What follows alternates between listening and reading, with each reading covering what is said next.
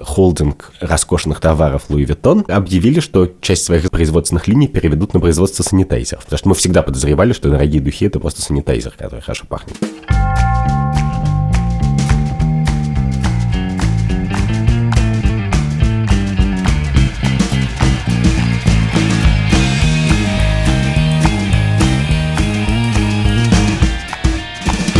Привет!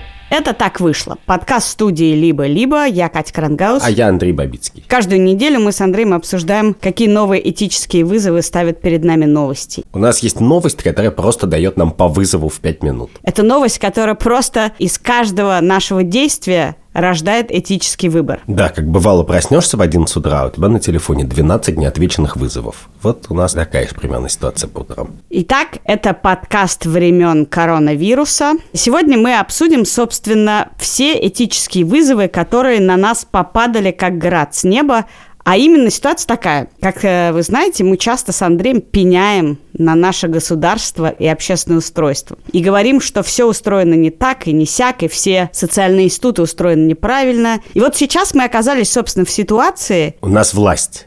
Да, как дети, которые все время мечтают, чтобы э, взрослые исчезли, они могли есть столько конфет, сколько хотят, и вообще, чтобы расписание было такое, какое они хотели, и все состояло из мультиков. Вот мы такие дети, которые наконец-то оказались без государства. Государство ничего не знает, ничего не может. Школы в истерике, департаменты в истерике, какие-то директивы сыпятся бессмысленные по три раза в день. В общем, остались только мы. Да, и это мечта анархиста. Вот, значит, есть большая проблема, государство ее особо не решает. Ну, нельзя сказать, что совсем не решает, хотя это можно обсуждать, но какие-то... Но сегодня мы говорим не про государство. Да, но мы говорим про себя.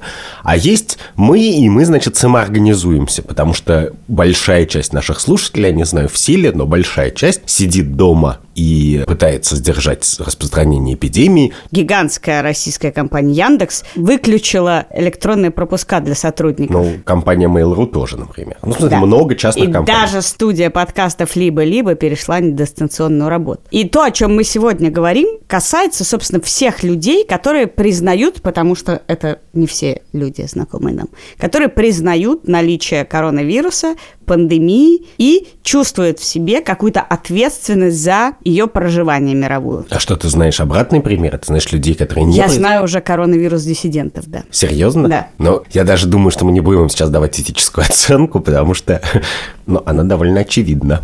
Но возвращаясь к нашей сегодняшней теме, я считаю, что все это про ответственность, что вся эта история, которая на нас свалилась, а государство рассыпалось в директивах. Это про ответственность, которую мы сегодня должны на себя взять или не должны на себя взять. Ну, мой тезис как раз состоит в том, что очень сложно взять ответственность и всерьез сказать, да, я последний рубеж, я борюсь с эпидемией. Знаешь, я... есть такие мимасики со спичками, такие сгоревшие, сгоревшие спички и еще свежие спички, и одна спичка как бы она отступает, чтобы через нее не загорелись другие. Ну, боже мой.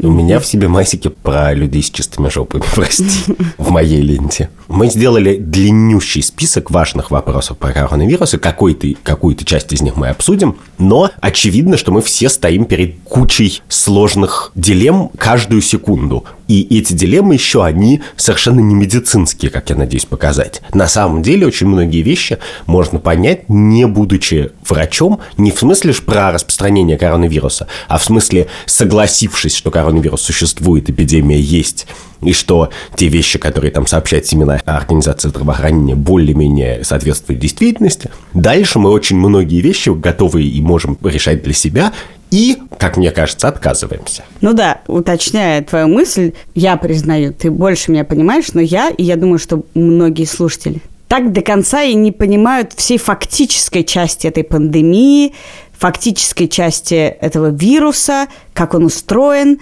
можно ли им заражаться второй, третий раз, а как бы мне сейчас переболеть, когда будет сделана вакцина и так далее, так далее. Этого мы всего не знаем. Мы имеем дело с сегодняшним днем, и завтрашним каждое утро мы просыпаемся в новых обстоятельствах и должны принимать новые решения. Вот сейчас, на данный момент, я, Катя Крангаус, имею средней строгости карантин. Я бы сказала, такой немножко расхлябанный карантин. Я не общаюсь со своими родителями, которые по разным причинам находятся в группе серьезного риска. Мои дети не ходят в школу, хотя школа будет закрыта только с понедельника. Сейчас мы записываемся на неделе, когда еще в школах допущено свободное посещение. При этом ко мне на несколько часов приходит бейбиситер, все работают из дома. Но сейчас мы с тобой находимся в студии либо-либо и сидим примерно на расстоянии полутора метров друг от друга. Да, но я намазал руки спиртовым раствором, на котором написано, что это санитайзер с ароматом цветов франжипани. Итак, в этой сегодняшней обстановке у меня к тебе, Андрей, есть много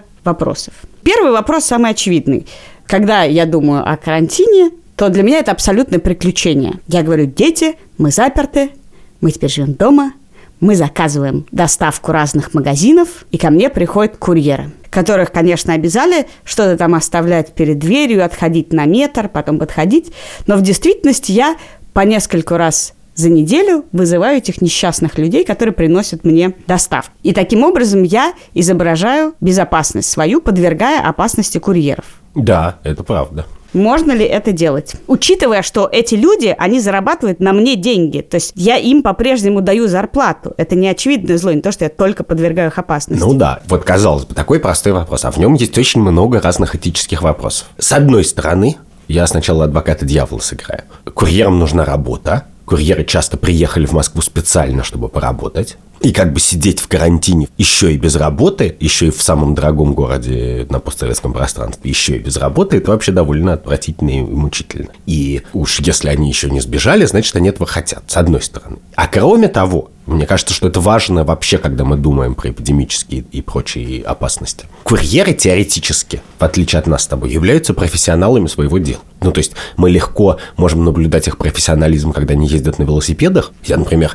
однажды видел курьера, который ехал на велосипеде, подняв ноги с педалей и без рук. Еще обычно разговаривая по телефону. Да, и разговаривая по телефону, или еще в змейку играя какой-нибудь и так далее. У курьеров довольно быстро возникает профессионализм в смысле знания местности, скорости перемещения и так далее. Но Кроме того, теоретически мы можем ожидать, что курьеры, ну и координирующих менеджеры Яндекса, в принципе, профессиональнее, чем мы, могут относиться к этой проблеме. Какие-то придумать санитарные процедуры, там, то есть опять десятое.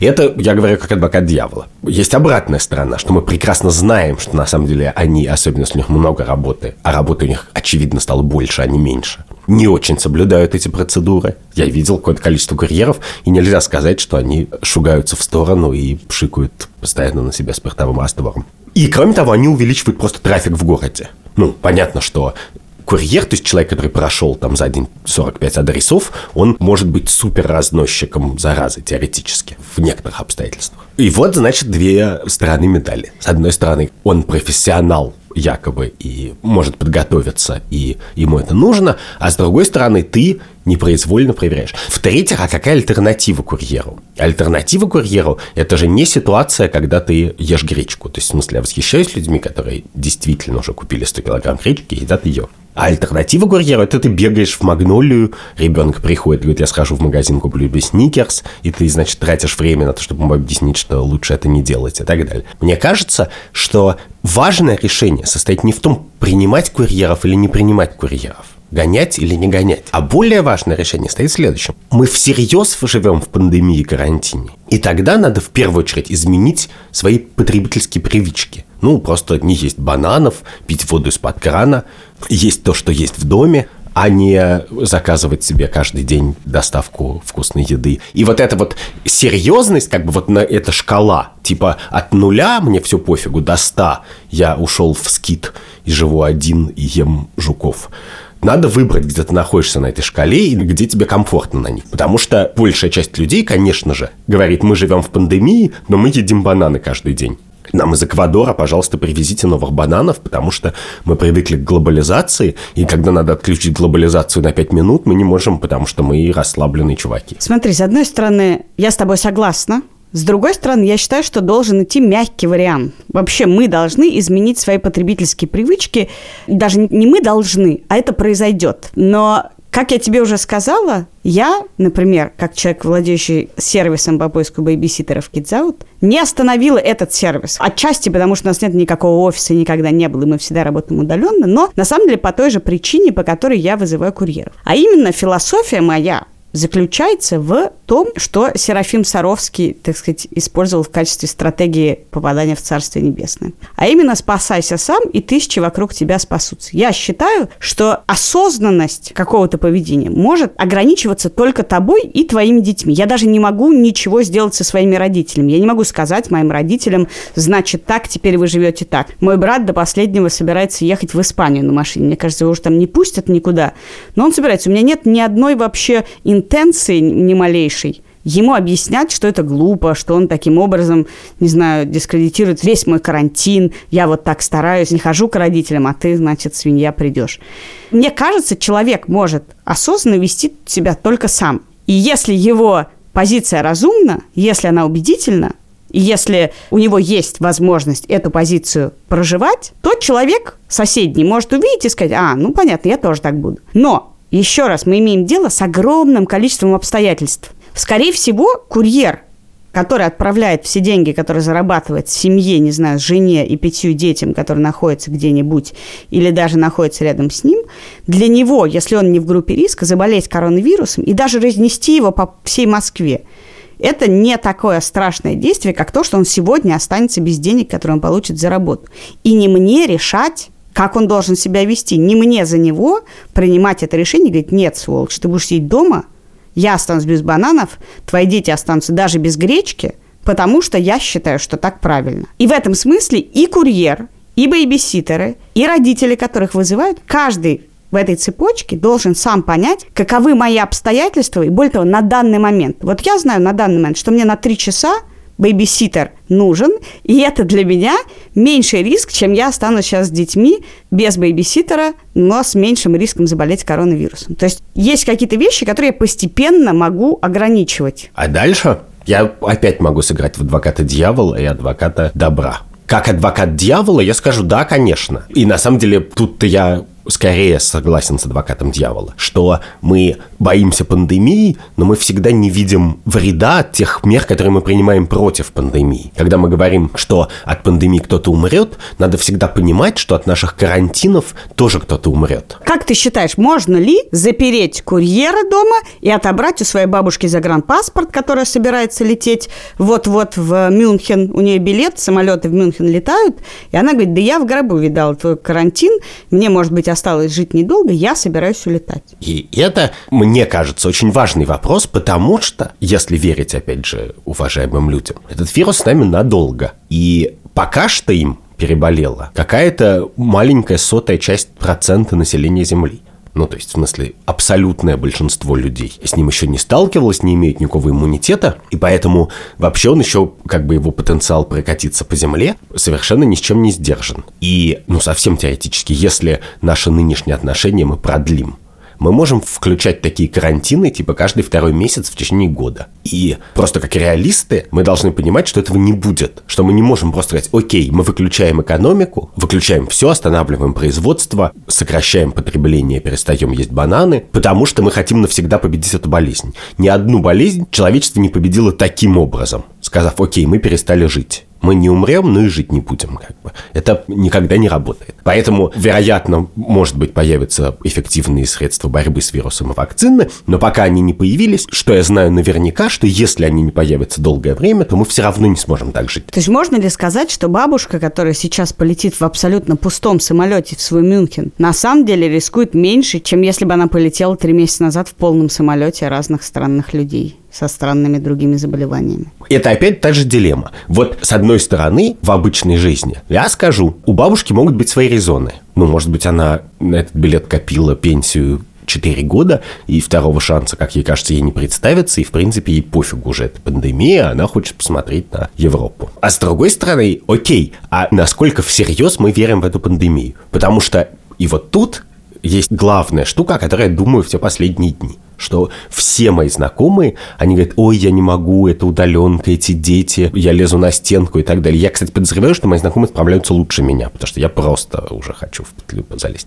Они все так говорят, я говорю, ну как бы, чуваки, но вы понимаете, что это пандемия, что это жопа, что в принципе, ну вот представьте себе, я не знаю, атомная война случится, вы тоже будете сидеть и говорить, боже мой, как бы бананы вовремя не привезли, утконос, можно вас затарить в Фейсбуке, почему ваш курьер не приехал три дня, как бы, чуваки, у нас катастрофа.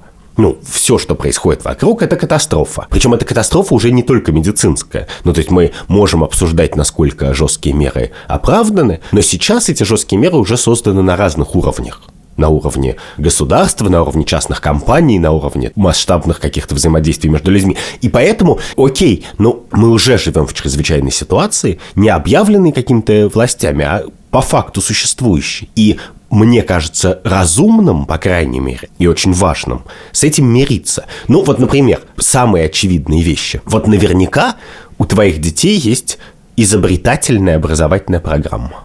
Да, я как раз тебя хотела спросить, ты по этому поводу считаешь что? Что мы должны все надеть картофельные мешки и есть не пророщенные бобы, а из дерева уже как бы начать рубить нашу кухню на отопление? Да, ну, в смысле, я ну, могу мы, сказать, мы чего? перешли в новый режим. Да. Я, конечно, отношусь к этому немножко как в фильме «Прости, Господи, жизнь прекрасна», когда ты начинаешь с детьми проигрывать эту пандемию. Мы действительно понятия не имеем, насколько это, насколько это опасно, и все ли выживут из наших родственников или друзей наших родственников. Но, конечно, для меня это органичнее проживать как приключение. А теперь, дети, мы учимся дома. Мы составили домашнее расписание, но при этом у меня два мальчика, поэтому, поверь, у меня армейская там да. дисциплина, чтобы можно было жить. Но это приключение. Мы едим, мы едим вместе. Пока что мы едим вкусно, возможно, постепенно мы останемся без бананов, но, честно говоря, я пока не понимаю, почему я должна сказать, нет, дети, вчера вы еще получали карманные деньги на свою детскую карточку, а сегодня, дети, берите лопаты и идем сажать картошку картошку. Ну, то есть... Нет, ну не надо сажать картошку, это перебор. Я в качестве мысленного эксперимента прошу меньшего. Представь себе, большинство людей, которые меня окружают, они живут исходя из двух позиций. А большинство людей, которые меня окружают, это люди либо многодетные, либо просто детные. Так вышло слушатели нашего подкаста знают. Как так вышло? Как так вышло?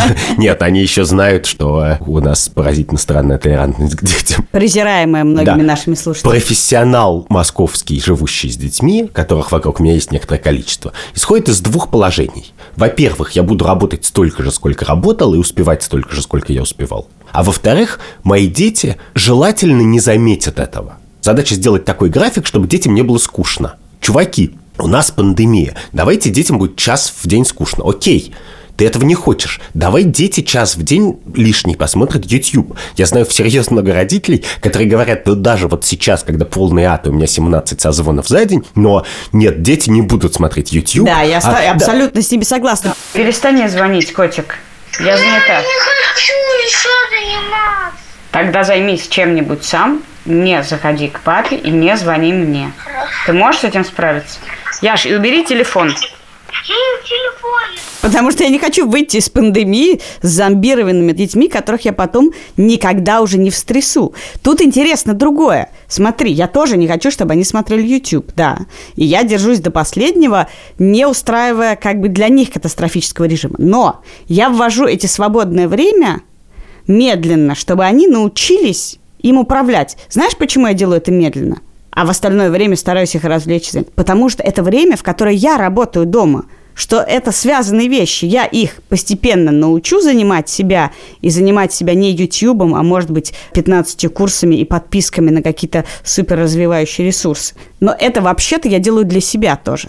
Да, конечно. В смысле, тут есть стратегическая вещь. Но дальше у меня есть простой вопрос, довольно банальный. Что очевидно, когда ты хочешь успеть все по работе, сделать так, чтобы дети учились дистанционно и выполняли домашние задания, и еще и решить некоторые дополнительные стратегические задачи по переходу на дистанционку, осмыслению, значит, того, как устроена новая жизнь. И потенциально эта жизнь же будет теперь устроена всегда так. Мы все так научимся клево на дистанционке, Мне кажется, никто уже не вернется, конечно, да. в школы. Это же такая вечная была мечта всех попробовать, но все говорили, ну нет, я не могу эту ответственность взять на себя, кто это будет организовывать. И сейчас, опа, и тебе вся страна переходит на дистанционное образование. И когда это закончится, а закончится это либо летом, либо не факт то выяснится, что вообще-то все кое-как смогли перейти на дистанционное образование, и непонятно, зачем нам теперь будить детей в 7.30 в темноте ну, зимой. Очевидно, чтобы поспать до 10.30.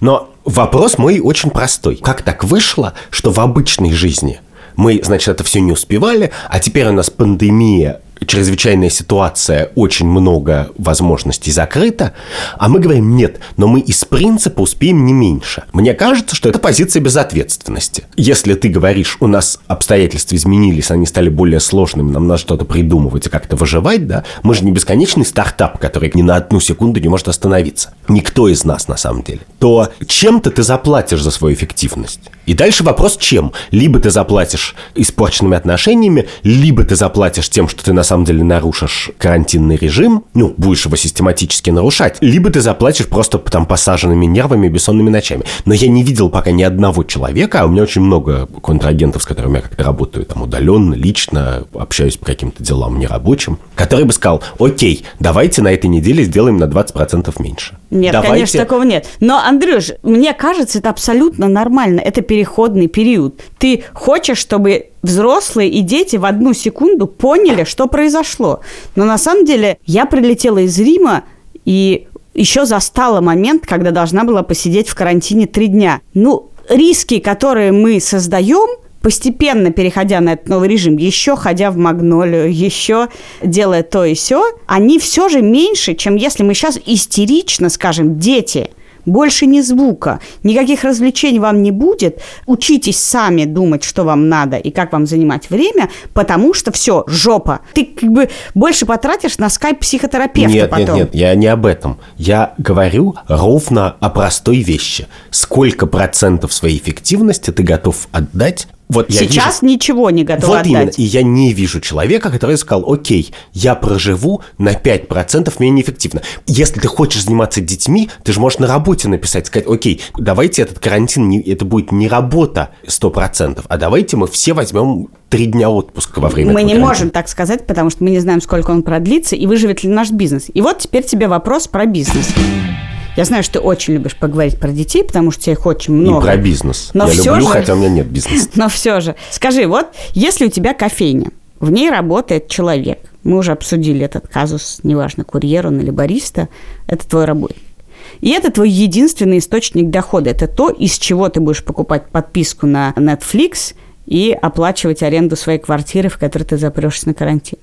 И при этом ты знаешь, что ты создаешь место общественного скопления людей, и вообще ты-то сам ушел на карантин. Можешь ли ты оставлять кофейню открытой в этой ситуации? Я сегодня проходила пешком от дома до студии, проходила место, которое увидела фотографию, по-моему, она была из Франции или из Италии, не помню. И взяли и перевели, и повесили себе на доску объявление, что у нас запрещены санитайзеры и маски, к нам приходят только самые смелые умирать. Просто полная чушь, но неважно. Могу ли я даже без этой идиотской надписи оставить работать свою кофейню. Ну, окей, а ты вот как владелец Кидзаута, скажи мне, а чем это кафе отличается от Кидзаута? Ну, например, тем, что я знаю людей, которые ходят на работу, и им нужно, чтобы с их детьми кто-то сидел, школы закрылись, сады закрылись, и они готовы на этот риск, зная, что дети переболеют, и, скорее всего, статистически с ними ничего не происходит, но им надо ходить на работу. Нет человека, который не может выжить без кофейни. И нет человека, который не может выжить без бибиситера, просто сидишь с детьми сам, и все. А если ты при этом работаешь врачом? Если ты работаешь врачом, может, тебе и кофе нужен? Нет, ну подожди, ты передергиваешь кофе, ты можешь сварить дома у себя или на работе сварить. Риск не в детях, в первую очередь. Мы не детей своих спасаем. Дети переболеют коронавирусом, это будет для нас адское облегчение, потому что с ними ничего плохого, скорее всего, не будет, это будет просто для них неприятная маленькая простуда.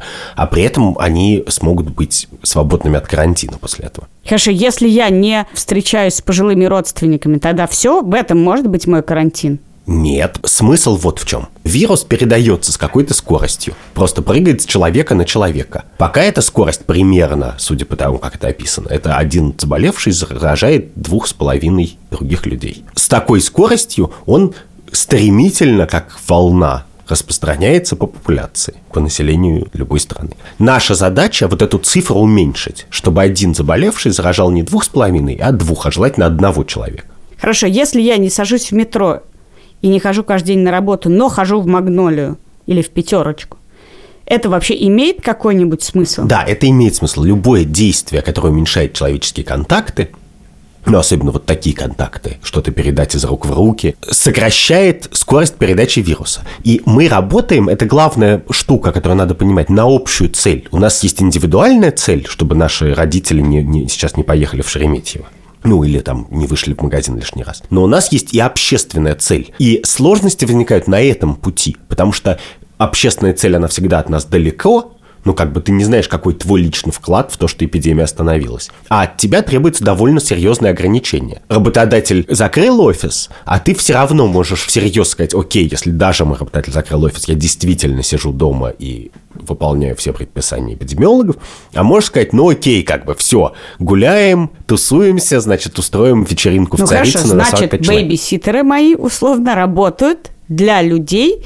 для которых это является жизненной необходимостью. Нет, что значит жизненная необходимость? Это Для... значит, что если кто-то что? не посидит с моими детьми, я не пойду на работу спасать твоих родителей. Нет, подожди секунду, это лукавство. Твои бэбиситеры, точно так же, как и владелец кафе, работают для людей, которые приоритизируют свою работу над общественной целью борьбы с эпидемией. Что значит приоритизируют? Мои дети должны что-то есть. И тут возникает у меня, кстати, другой вопрос. Оставим уже этих несчастных детей. Тогда получается, давай звонить соседям в двери, давай создавать газету, класть ее в каждый почтовый ящик и объяснять не нам с тобой, которые тут, понимаешь, сорт карантина себе выбирают по закрытии или по открытии, а давай писать газету и раскладывать и объяснять всем пожилым людям, давай предлагать им помощь, давай как в Англии устраивать какие-то группы самоорганизации, которые помогают пожилым людям доставлять им продукты. Погляди, давай. Тогда это вообще не про наших детей, которые, ну как Подожди бы... секунду. Ты говоришь, можно понимая тяжесть ситуации, в принципе, отменить свою жизнь и положить ее на алтарь будущего общего счастья. И этот выбор у нас есть как во время пандемии, так и за ее пределами. Строго говоря, как пандемия закончится, мы можем также печатать газету, только уже за что-то хорошее. За... Спасаем же мы сейчас пожилых людей. Наша задача не распространить эту эпидемию, Подгляди, этот вирус, для того, говоришь, чтобы спасти тех, говоришь, кто в группе риска. Можем ли мы еще эффективнее бороться с эпидемией? То есть не просто как бы ограничить свои контакты, а совершить какое-то важное, деятельное, активное мероприятие. Наверное, можем. Наверное, каждый может. Но поскольку даже карантин людям дается не очень просто, большинству людей, и его соблюдение строгое, то требовать от людей, а мы же не про лично себя говорим, а еще и про разных других людей, которых в России 140 миллионов, требовать от них, что не просто соблюдайте карантин, как бы сидите дома и не высовывайтесь, а еще и три часа в день как бы фигачите стенгазету для подъезда. И это Некто... Нет, я считаю, что в этом может быть больше эффективности, чем в том, что я закрою свою кофейню, понимаешь? Я таким образом спасу больше людей, да. а кофейня пусть работает да. моя. Проблема вот в чем. Мне мыслится некоторым самообманом общая идея, что мы можем эффективностью починить проблему коллективного действия. В данном случае борьба с эпидемией – это классическая проблема коллективного действия. Именно потому, что государство – это мы. Нет государства, которое бы, ну, его в данной ситуации нет, оно совсем самоустранилось, очень плохо координируется. Вот есть мы. Мы сами должны решить, что мы делаем или не делаем. И есть очевидное, описанное тысячелетиями, понятное коллективное действие, которое можно сделать. Минимизировать все контакты и протирать все спиртом. Ну, я отказываюсь забирать последнюю свободу человека к принятию решений относительно того, как он встраивается в это коллективное действие. И в этом смысле я считаю, что человек имеет право быть карантинодиссидентом. Понимаешь? И я не могу забрать право у стартапера, у которого есть кофейня, которую он, может, два месяца назад открыл, ее попробовать развить пусть в нее никто не ходит, и тогда он прогорит, тогда его решение Нет, будет а я ошибочным. вообще не считаю, я же начал с того, что не считаю, что кофейню надо закрывать, потому что я, среди прочего, не знаю человеческих обстоятельств. Я ни про одного человека не знаю, что у него на кону. Я знаю про себя, у меня все довольно благополучно. То есть, когда я говорю благополучно, я имею в виду следующее, что если я вдруг по какой-то причине следующий месяц не сделаю вообще ничего, то, скорее всего, все равно все мои близкие будут сытые, там, минимально довольны и чистые. То есть у меня нет никакого экзистенциального риска, нет ничего серьезного. Есть люди, у которых кто-то болеет, и надо совершать какие-то действия и так далее. У людей есть миллиард обстоятельств. Есть люди, которые взяли кредит на бизнес, и им надо его восстанавливать. А сейчас экономика рухнет. И это большая важная вещь, потому что мы на самом деле все коллективно рушим экономику довольно радикально. Хорошо, тогда у меня к тебе, да. теперь, когда ты разрешил мне не закрывать мою кофейню, вопрос следующий. А могу ли я наживаться и делать бизнес на ситуации, в которой мы оказались. Могу ли я, если у меня маленький заводик, или даже нет у меня заводика, так повезло, я успела заказать дикий опт санитайзеров, которые исчезли, кажется, по всей Москве, но в других городах, где еще туго знают о пандемии, еще можно закупиться. Могу ли я начать продавать их с рук в три дорого? Можешь, конечно. Я считаю, что возможности как бы рыночной экономики решить проблему с пандемией ограничены, но они точно есть, и было бы очень глупо их не использовать. Вот представь себе, вот сидит чувак, производитель санитайзеров или тестов на коронавирусы. Ну вот никому нафиг не нужны были тесты на коронавирусы последние 20 лет. Да? А сейчас началась эпидемия, и какие-то биотех-стартапы довольно быстро разработали тесты. Их какое-то количество есть. Эти тесты – это не данность. Они же не с неба на нас падают. Это люди, которые много-много лет занимались биохимией, молекулярной биологией, чему-то учились, учились капать в пробирке какие-то крошечные доли растворов правильно и набирали экспертизу, и мы вообще нафиг не понимали, зачем эта экспертиза, зачем в белом халате сидеть читать какие-то сложные английские статьи столько лет, как бы страдать. Мы их особо никак не вознаграждали. И единственная причина, почему в мире есть такие люди, которые 15 лет ходят в лабораторию и капают, состоит в том, что в тот момент, когда то, что они капают, становится важной новостью, они это могут продать дороже, чем обычно. Какой мир мы хотели бы? Мы бы хотели мир, в котором люди не производят санитайзеров, потому что в 99% случаев санитайзеров не нужно. У нас нет мощностей для производства санитайзеров ровно поэтому. Да? У нас есть, как мы недавно выяснили, холдинг роскошных товаров Louis Vuitton. Который производит санитайзеры? Он производит духи дорогие они объявили, что часть своих производственных линий переведут на производство санитайзеров. Потому что мы всегда подозревали, что дорогие духи – это просто санитайзер, который хорошо пахнет. Но ты хотел бы жить в мире, в котором людям просто невыгодно инвестировать в завод санитайзеров? Ну, условно говоря, или в лабораторию, разрабатывающую средства тестирования на вирусы. Потому что 98% времени это невыгодное занятие ну или минимально выгодное. Вот есть очень умные, очень профессиональные люди, понятно, что молекулярные биологи – это не рядовые люди. Это люди с большим IQ, знающие английский язык, которые могли бы преуспевать много где. А они занимаются вот этой фигней. И когда раз в 20 лет наступает их день, мы говорим, ваш день наступил, но мы вам его не дадим. Скажи, у меня есть тебе, на самом деле, самый важный вопрос, которым многие задаются сейчас. Мы столько боролись за свободу, за то, чтобы государство перестало нас ограничивать, цензурировать э, и насаждать. И сейчас, на самом деле, то, что ты говоришь, оно про дикое самоограничение. Да, еще обсуждается, что надо вообще-то закрыть Москву, потому что таким образом тоже мы снизим распространение. Что мы сейчас, оставшись сами отвечать за свою жизнь и за будущее мира э, в эпоху пандемии коронавирусов, предлагаем ограничьте нас, давайте огр... еще жестче, еще, нет, никто не поможет вам с детьми, нет, не развлекайте их, нет, не надо никого учить, не надо никого лечить, не думай о себе, давай-ка как бы подожмись и все, так надо. Что мы, как только нам дали право решать, в условиях стресса оказались гораздо более жесткими, чем государство, которое мы презирали. Считаешь ли ты, что вообще нормально, что как только нам дали свободу, то мы придумали ее немедленно у себя отобрать? Свободу передвигаться, Нам дали свободу, свободу людям выходить, свободу людям самим решать, ходить им в кофейни, закрывать им свои Но кофейни. подожди, мы, there is no us, как я люблю говорить в таких случаях, я против того, чтобы закрывать Москву. Есть, опять же, известный, не мной придуманный список требований к запретительным мерам. Вот ты хочешь ввести какие-то запретительные меры, типа карантина. На сайте Всемирной организации здравоохранения есть уже специальный документ, даже не сегодня появившийся, про этику карантинов и эпидемий. И там это все написано, что эффективный и правильный карантин должен отвечать нескольким условиям. Он должен быть вызван реальной необходимостью, он должен быть прозрачный и основываться на открытой и доступной научной информации. И в этой связи, например, прежде чем в Москве вводить карантин, мне бы хотелось, чтобы Москва наконец смогла посчитать, сколько людей заражены вирусом в Москве. Потому что ответ Москва, на... ты видишь, ты опять пытаешься кому-то попенять. Нет, Нет никого, кроме я нас. я просто... Вот, да. Я просто говорю, что у нас этой информации нету. У нас есть, ну, как бы, естественная человеческая паника. И соразмерность Соразмерность люди умеют сами определять. Во время большой чумы XIV века в Ломбардии просто, если кто-то заболел в доме, то в доме заколачивали окна и двери. Просто соседи. И поэтому в Ломбардии чума прошла мягче, чем в остальной Европе. А в Европе четверть населения померло. Я не говорю, что ломбардцы были правы. Я говорю, что чуме соразмерны гораздо более радикальные меры, чем коронавирусу, например что если бы полыхала чума, то закрывать там населенные пункты было бы... Но это соразмерность, это важно. Слушай, а да. тебе не кажется тогда, что, может быть, этически этически соразмерно коронавирусу поведение Бориса Джонсона, который в Британии сказал, слушайте, давайте изолируем тех, кто в группе риска, пусть старички сидят дома, я не буду закрывать ни школы, ничего вообще. Не... Мы скорее переболеем, скорее будем устойчивы к вирусу и будем жить дальше. Его за это дико критикуют в Англии, потому что они видят, что весь мир в истерике все перекрыл, а у них все работает. Но, в принципе, так подумаешь... Все у них не работает. Английский футбол отменили пока. Я ну, посмотрю. Все для всех остальных, да.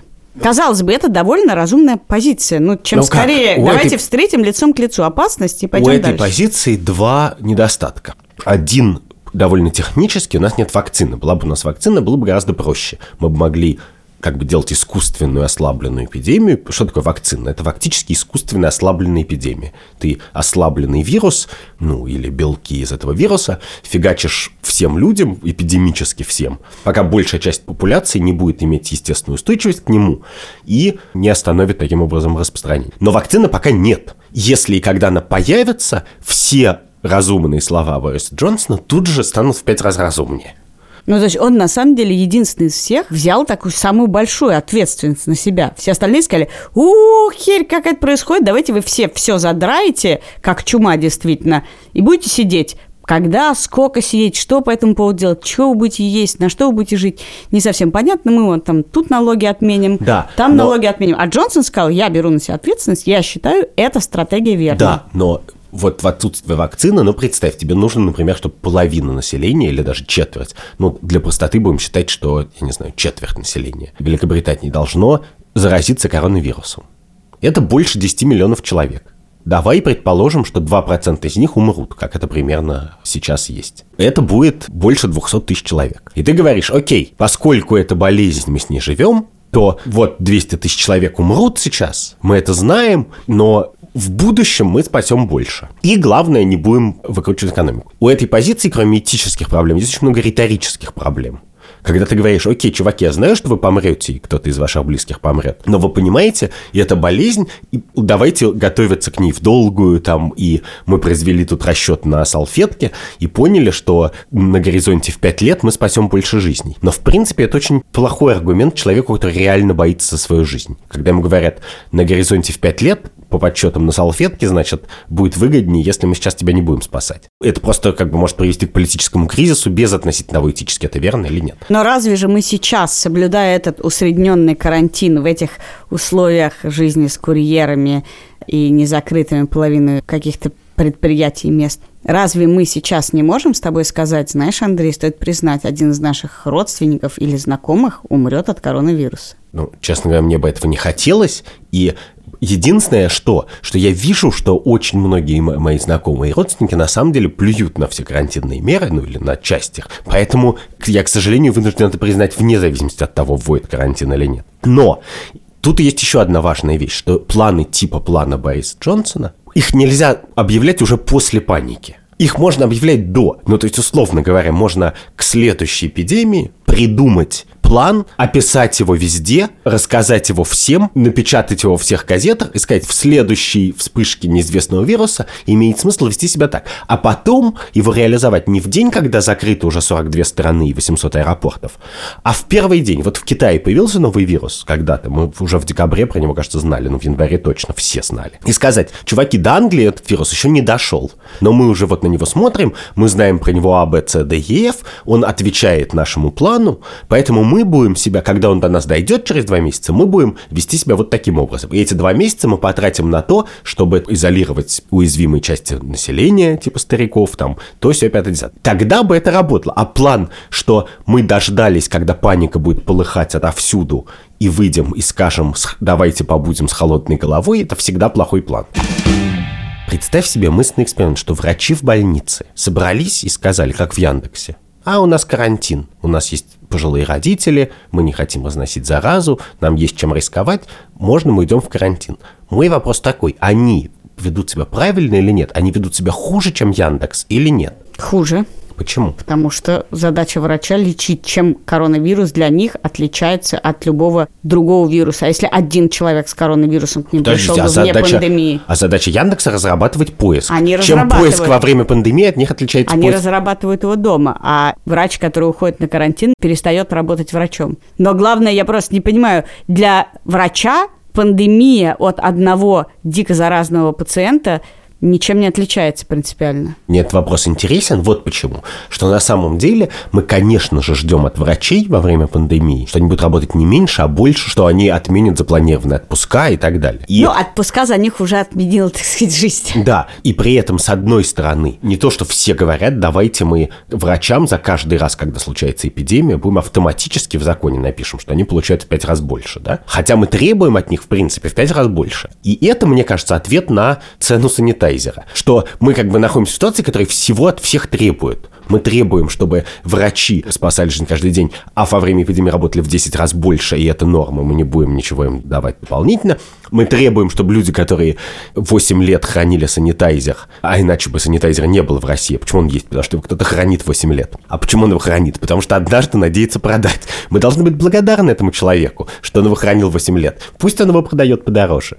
Понимаешь? Мне просто кажется, что если мы хотим, чтобы пандемия проходила с минимальными последствиями, нам надо делать так, чтобы люди, которые помогают минимизировать эти последствия, им была в некотором смысле выгодна эта ситуация. И еще у меня есть один неожиданный вопрос. Вот из-за пандемии отменили много чего. В частности, футбольные чемпионаты. И, возможно, их нельзя будет доиграть. Вот если что-то неожиданно завершилось из-за форс-мажора, вот чемпионат по футболу, то что правильнее сделать? Сказать, кто был на первом месте вчера, останется на первом месте? Или сказать, мы отменяем весь чемпионат? Ну, мне кажется, что мы отменяем весь чемпионат. Это из Гарри Поттера какая-то какая гадость. Конечно, нечестно должны оставаться те результаты, которые были. Но про футбол, знаешь, мне понравилась очень мысль бывшего кинокритика и такого литератора Александра Тимофеевского, который написал, что, значит, нам был недавно матч «Зенита», и там болельщики «Зенита» уже во время карантина и пандемии кричали, что мы все больны футболом, и за «Зенит» умрем.